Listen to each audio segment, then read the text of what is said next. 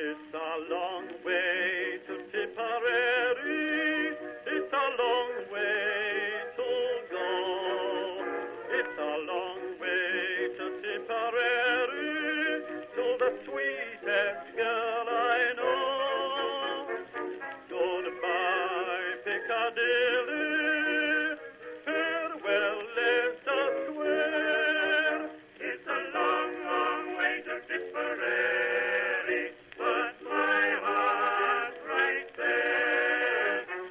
everyone, and welcome to History of the Great War, episode 210.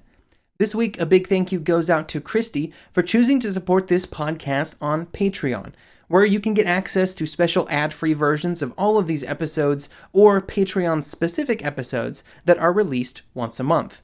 If that sounds interesting to you, head on over to patreon.com slash history of the Great War to check it out.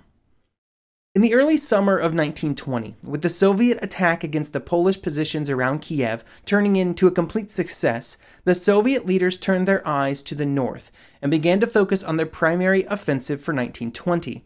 This offensive would see the Red Army, for the first time, put the Western Front, or Polish Front, into focus with their full strength.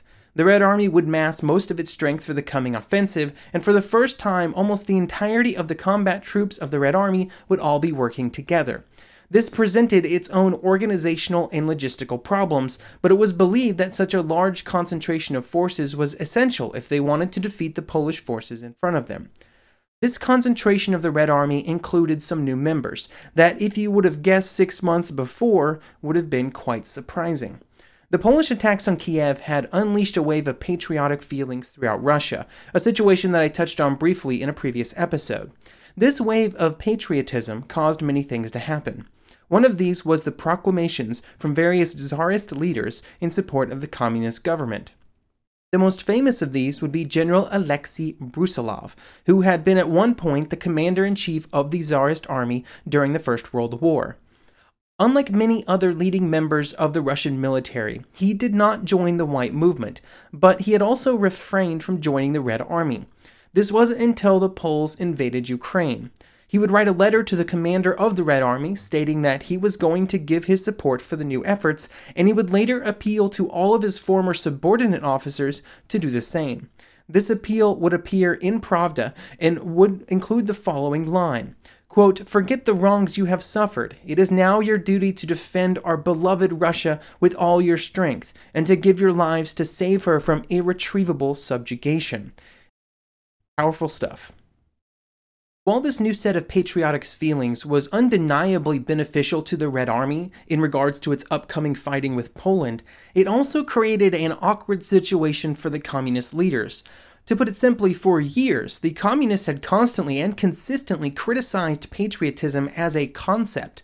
They believed that it was one of the many tools that the bourgeoisie had used to gain support among the proletariat, only to then use that support to take advantage of that proletariat for their own ends. Even with these stated beliefs, it was clear that in 1920, speaking out against the patriotic feelings that were sweeping Russia eh, was not a good thing to do. And so the party leaders tried to find a way to justify their support and encouragement of it. Trotsky would justify this by simply putting the victory over the Poles as the absolute priority. Anything that needed to change to make that happen was justifiable and should be pursued. Whatever the ramifications might be could be dealt with later. To try and create an official response for the new support of these movements, Karol Radek, a Polish communist, would write three articles in Pravda titled The Character of the War with White Poland. In these articles, Radek would say that in such a struggle with a capitalist enemy like Poland, patriotic feelings were to be expected, but they were not necessarily real or to be acted upon once the struggle was over. With the theoretical contradictions taken care of, the Red Army and the Soviet leaders would really lean into the new situation. All of the former Tsarist officers and NCOs were instantly conscripted into the army, even many who had earlier deserted the Red Army or had fought for the Whites. This would bring over 300,000 men into the Red Army and was just part of the vast manpower pool that the Red Army now had at its disposal. By the beginning of August 1920, the Red Army would have more than 5 million men in its ranks, 800,000 of which would be sent to the Western Front for the attacks on Poland, providing the Red Army with a manpower advantage in the early fighting. With the large number of troops moving to the west, one of the most successful Soviet commanders would also come along. This was General Mikhail Nikolaevich Tukhachevsky, who had played a leading role in the Soviet campaigns against both Kolchak and Denikin. He arrived at Red Army headquarters in Smolensk in the same week that Kiev was lost to the Polish attack, and he would scramble to try and reorganize the front. Tukhachevsky was already planning an attack in the north, and so he moved quickly to try and stabilize the southern front. Now, this stabilization was not necessarily out of concern that the Poles would continue their attack, but instead out of concern that they would, after stopping in Kiev, start moving troops north. This was to be avoided at all cost, to give the northern attack towards Warsaw that was soon to be launched the greatest possible chance of success, as many Polish troops as possible should be kept in the south. Some of Tukhachevsky's first actions would be to launch infantry attacks before the Kon Armia was ready for the real attack in the south to begin. These infantry attacks would be the first moves with the intention of pinning Polish forces in the south. The real Soviet attack would be launched by the Kon Armia, which was led by General Simeon Mickiewicz Budyonny. Budyonny had some very specific tactics that had worked quite well against the more disorganized white armies. They were pretty simple, really. There was much strength as possible at the weakest point of the enemy and drive forward, no matter what happened, into the enemy rear. In this forward movement, he was only focused on his army pushing as far forward as possible and causing as much chaos as possible. Little, thought was given to security on the flanks or even to the exact disposition of the enemy. This worked really well against the less organized whites, and it would also provide some initial successes against the Poles. It relied on speed and a good amount of fear to be successful, and it also benefited from large expanses of terrain which reduced density of defenders. Budyonny was also not thought to be exactly politically reliable. Trotsky, especially, was concerned about his loyalty, and the commissar that was assigned to Budyonny was a close associate of Stalin, and this would allow Stalin to influence the course of the coming actions. This would be important because the goals of the Soviet leaders, and specifically Trotsky and Stalin, were already beginning to clash, and this would alter events both in the attack and then later in the retreat from Poland. After starting their attack in late May, the Kon Armia would continue to attack for over a month. During this time, they would constantly cause the Polish forces to retreat. A situation that would occur multiple times would be that the Polish forces would find a defensible piece of terrain, usually a, a river, and they would begin to solidify a defensive line on that piece of terrain. But Budyonny would be able to find a weak spot and push through. This would compromise the entire Polish position, and the entire army would have to pull back once again, only to repeat the same process at some later point. This would occur throughout June and into July, but along the way, the attacks became harder and more costly as Soviet forces moved west and the Polish forces got stronger. To try and stop Budyonny's attack, more and more Polish forces were moved into the area. The goal was to slow and then stop his advance and then begin to push him back. If this could happen, then the Polish units in the south could perhaps even turn their attack north to hit Tukhachevsky's forces that were poised to attack. The new troops that were sent in front of Budyonny were not just stronger because there were more of them, but also as they gained experience against the Russian cavalry, they became less susceptible to the panic that Budyonny's relied on really for his many successes. Instead of continuing to deteriorate, the Polish army grew stronger as it fell back into Polish territory. The Russians were also now advancing into territory that had been ravaged by years of war, far more than the areas that they had up until that point been attacking into. These had been World War I battlefields, and so the ability of the cavalry units to forage for food and supplies quickly dissipated. This had been a critical source of food and supplies in previous campaigns, but in these new areas of operations it simply was not possible. The supply system was not set up to bring supplies all the way forward to these rapidly moving cavalry units, and so their advance began to slow. Even though his troops were experiencing difficulties, Budyonny was not ready to give up yet, and so he continued to launch attack after attack. But now something new began to occur. Sometimes the attacks would fail.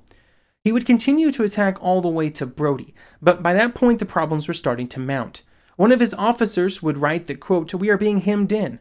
For the first time in the campaign, we could feel on our backs the devilish lash of flank attacks and blows from behind. a taste of the very weapons that had served us so well.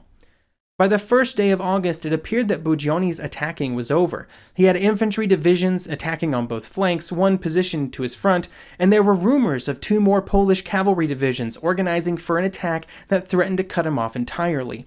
This situation would force Budyonny to order the retreat from Brody. What he did not know at this point was that the two cavalry divisions who had been preparing to attack him had instead been ordered to break off all contact, all contact and prepare to move north. On August 1st, the attacks that Tukhachevsky had been leading had reached a critical stage. They were closing in on Warsaw, and that meant that all possible Polish troops would have to move north to defend the capital.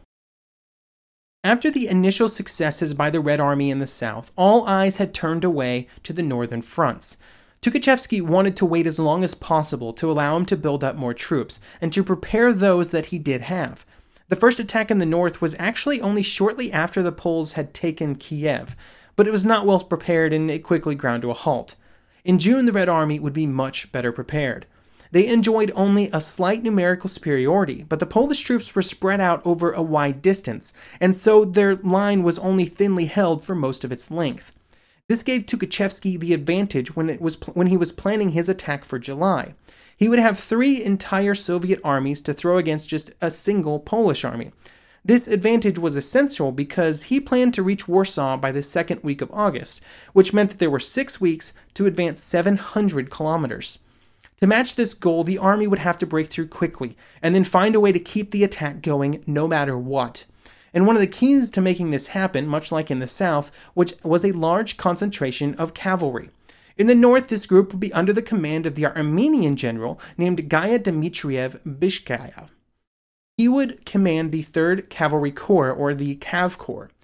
Guy was not the most experienced cavalry officer, but he was well versed in the theoretical use of cavalry, and he would prove to be really good at coordinating cavalry and infantry uh, during the offensive. This was fortunate for the Soviet aims because Guy had perhaps the most important role of any general in the entire northern attack.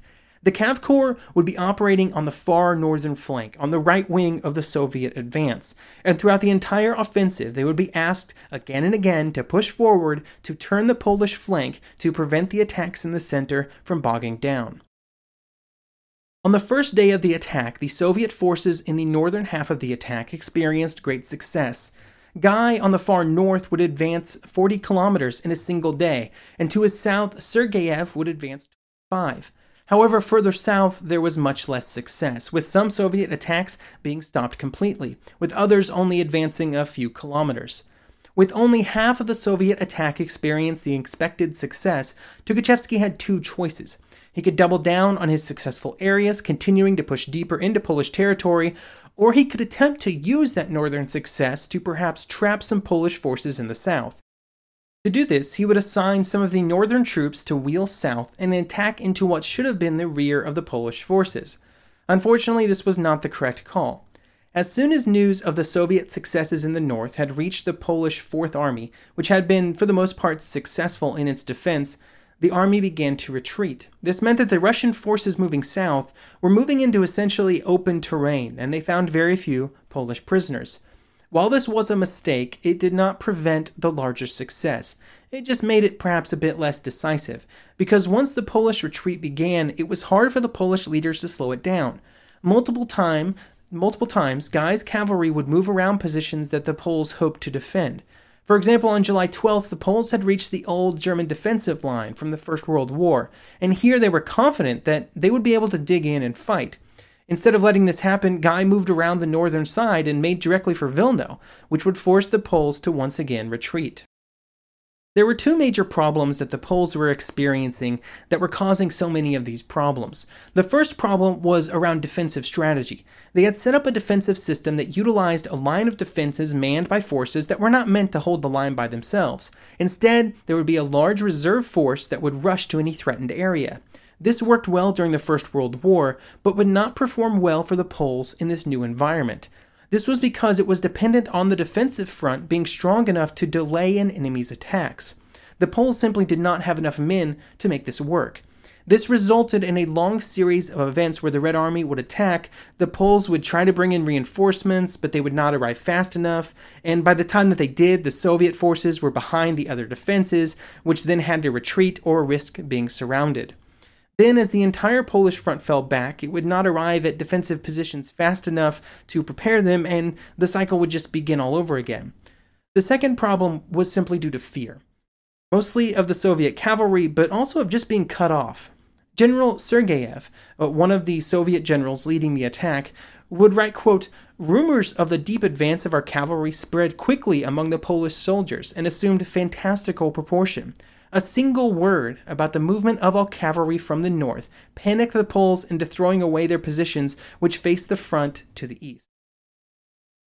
Both of these issues were exacerbated by the quick movements made by Guy and the Cav Corps, Every time they were met by a Polish unit, they were able to move around it and threaten to cut the unit off.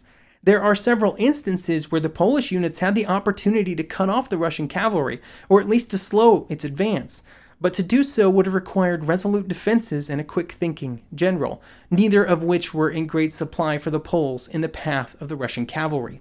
This, when combined with some Polish leaders being indecisive in the face of such decisive moves made by the Russians, caused many multiple near disasters.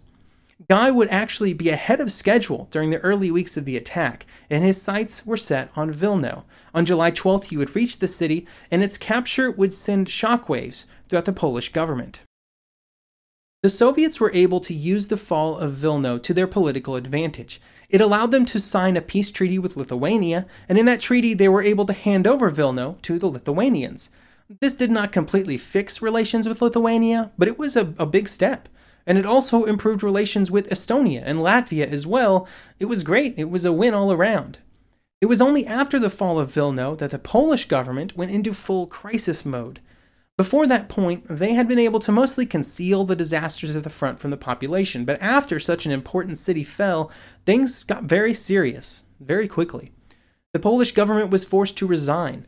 The problem was that the fall of Vilno and many of the defensive lines that the Poles could have used were now useless, being already in Soviet hands. There had been four major defensive positions that the Polish army planned to use on its way to Warsaw. The first had been near the front, and the second had been at Vilno. With it captured, the Soviets were basically halfway to Warsaw, if you were just talking about defensive lines.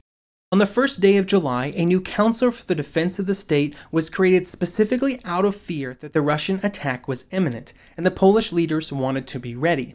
It was made up of 18 members, with Pilsudski at its head, and a combination of military leaders, ministers from the government, and representatives from each of the main political parties.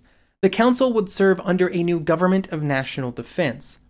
There were other political moves made by the Polish government aimed not necessarily at increasing their military capabilities, but instead bolstering the support of the people of Poland. There were many groups within Poland whose support was not guaranteed. One of these was the peasants, and especially the poorer peasants. The Soviet policies of land redistribution were attractive, and so the Warsaw government decided to introduce and put into place a land reform bill on July 15th. This would redistribute uh, some land from some of the larger estates and hand it over to the landless peasants. At this point, this was a move that had been made by so many different governments in Eastern Europe and Russia, but it was an important step to assuring that the peasants within Poland were not swayed to the Soviet side. Along with the political moves designed to increase support from certain groups, uh, using the carrot, I guess you could say, the Council for Defense of the State would also begin using the stick in the form of several arrests. One of the first acts was to order the arrest of any person suspected of, quote, anti state activity, which of course had a very broad definition. These arrests aimed at preventing any subversion from within targeted groups that were thought to be in support of the Russian advance. This included Polish communists, uh, leaders of trade unions, and of course the Jews. These were not small efforts either. For example, in just two days in late July, 600 people would be arrested in Warsaw, with several working class districts fully cordoned off by the military while the arrests were made. The third set of Polish defenses were based around the city of Grodno, uh, but it would suffer much the same fate as Vilno had before it. On July 19th, the first Soviet cavalry troops would reach the city, and instead of a strong Polish response, they found the defense undermanned and disorganized. A few days later, units of the Soviet infantry would arrive, and the city would quickly be surrounded, and it would then quickly fall. With the fall of the city, the third Polish line was broken, and here the Soviet leaders had to make a decision. The third set of Polish defenses had been part of what was known as the Curzon Line or the line of demarcation that had been specified by the leaders at the Paris Peace Conference. Basically, everything to the west of that line was supposed to be Polish territory. It was recognized as Polish territory. And so advancing beyond it would be seen as the most blatant action against the wishes of the Western Allies that the Soviets had yet taken. It represented a Soviet invasion of what the Allies considered to be Europe. This did not cause Tukhachevsky to miss a step, and the attack continued forward without so much as slowing down. And with the line breached, the next stop for the Soviet troops was the fourth Polish line of defenses, which was made up by the Narev and Bug rivers. The only defensive line, but beyond that point, was Warsaw itself. With the threat to Warsaw and the continuation of Poland as an independent country in jeopardy, the Polish leaders would send an official request for aid to the Allies. When the news of the Soviet attack reached London and Paris, it greatly surprised the leaders of the Allied countries. They had generally assumed that the Red Army was too weak to conduct an offensive into a foreign country, having blamed most of their successes on the weakness of the Whites uh, instead of the strength of the Reds. Because they were so shocked by the new development, the Allied leaders were not in any way prepared to lend any actual support. Their militaries were by 1920 almost entirely demobilized, and there was simply no support on the home fronts for large military expeditions. Technically, the Allies were not even obligated to assist, at least not until Warsaw fell, and so that would be their policy. They would sit out the fighting, and they but they would send an inter-allied mission, which would arrive in Warsaw. It consisted of a few political representatives and two generals. The hope was that one of these, General Weygand, would be put in, in command of the Polish army. Pilsudski would never allow this to happen, and it almost certainly would not have resulted in better outcomes for the Poles, and it was also kind of insulting. Overall, the response from the Allies was incredibly disappointing to the Polish leaders. They brought no real help, just the implication that the Poles did not know what they were doing. While the lack of support from the West was very concerning, the Polish leaders had little time to dwell on it. There were more important concerns far closer to home, and even closer than the Red Army troops that were advancing. The first concern was with the Polish Communist Workers' Party. Now, this group was in a pretty tight spot because they were greatly distrusted by the Polish authorities. Reasons, I think. The leaders of Poland mostly just assumed that the Polish communists were lackeys of those in Moscow. This was almost certainly not true, and in fact, at this stage, the Polish communists were actually pulling away from the Russians. Uh, their greatest concern was the way that the Russian communists had first embraced and then encouraged Russian patriotism during 1920. The Polish communist leaders wanted to keep their communist movement in their own hands, not become a servant of those in Moscow who had already shown that they were more comfort- more than comfortable in embracing their Russian history. Of course, the Polish political leaders were not really interested in a lengthy discussion on the details of the policy of the Polish communists, and so they were arrested in mass. While these internal concerns were important, or believed to be important, nothing was more important than the Red Army that was marching to Warsaw. At the time, it seemed like there was little that could be done to stop it. However, in retrospect, it's easy to see how vulnerable the Red Army really was at this stage in the campaign. It had advanced hundreds of kilometers into Polish territory, and to achieve this advance, it had lost between 25 and 40 percent of its manpower, a large portion of this was due to deserters, a problem that would never be solved by the Red Army during this period, but it was a worrying sign. Against them stood a Polish army that was only getting stronger as it fell back into its own territory. Most of that information comes to us with the benefit of hindsight, though, and on the ground in Warsaw at the time, all that they knew was that the Russian troops had defeated everything in front of them and had advanced hundreds of kilometers to the banks of the Vistula, and now they were poised to make their next attack, an attack on Warsaw itself. I hope you'll join me next week as we discuss the Battle of Warsaw that would occur in August 1920, and why it is, possibly, the most important military action of the post war years.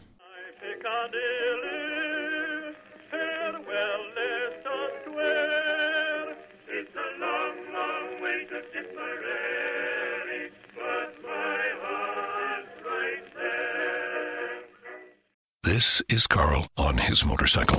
Let's ride till we run out of gas! And this is Carl off his motorcycle. Balsa wood is very different than teak. People confuse the two. On his motorcycle. Hey! Check out that view! Off his motorcycle. Let's do puzzles in the break room. On. Look at all that open road! Off. Look how long my fingernails are getting. You're better on your bike. Progressive helps keep you on it. Get a quote in as little as three minutes at progressive.com. Progressive Casualty Insurance Company and Affiliates.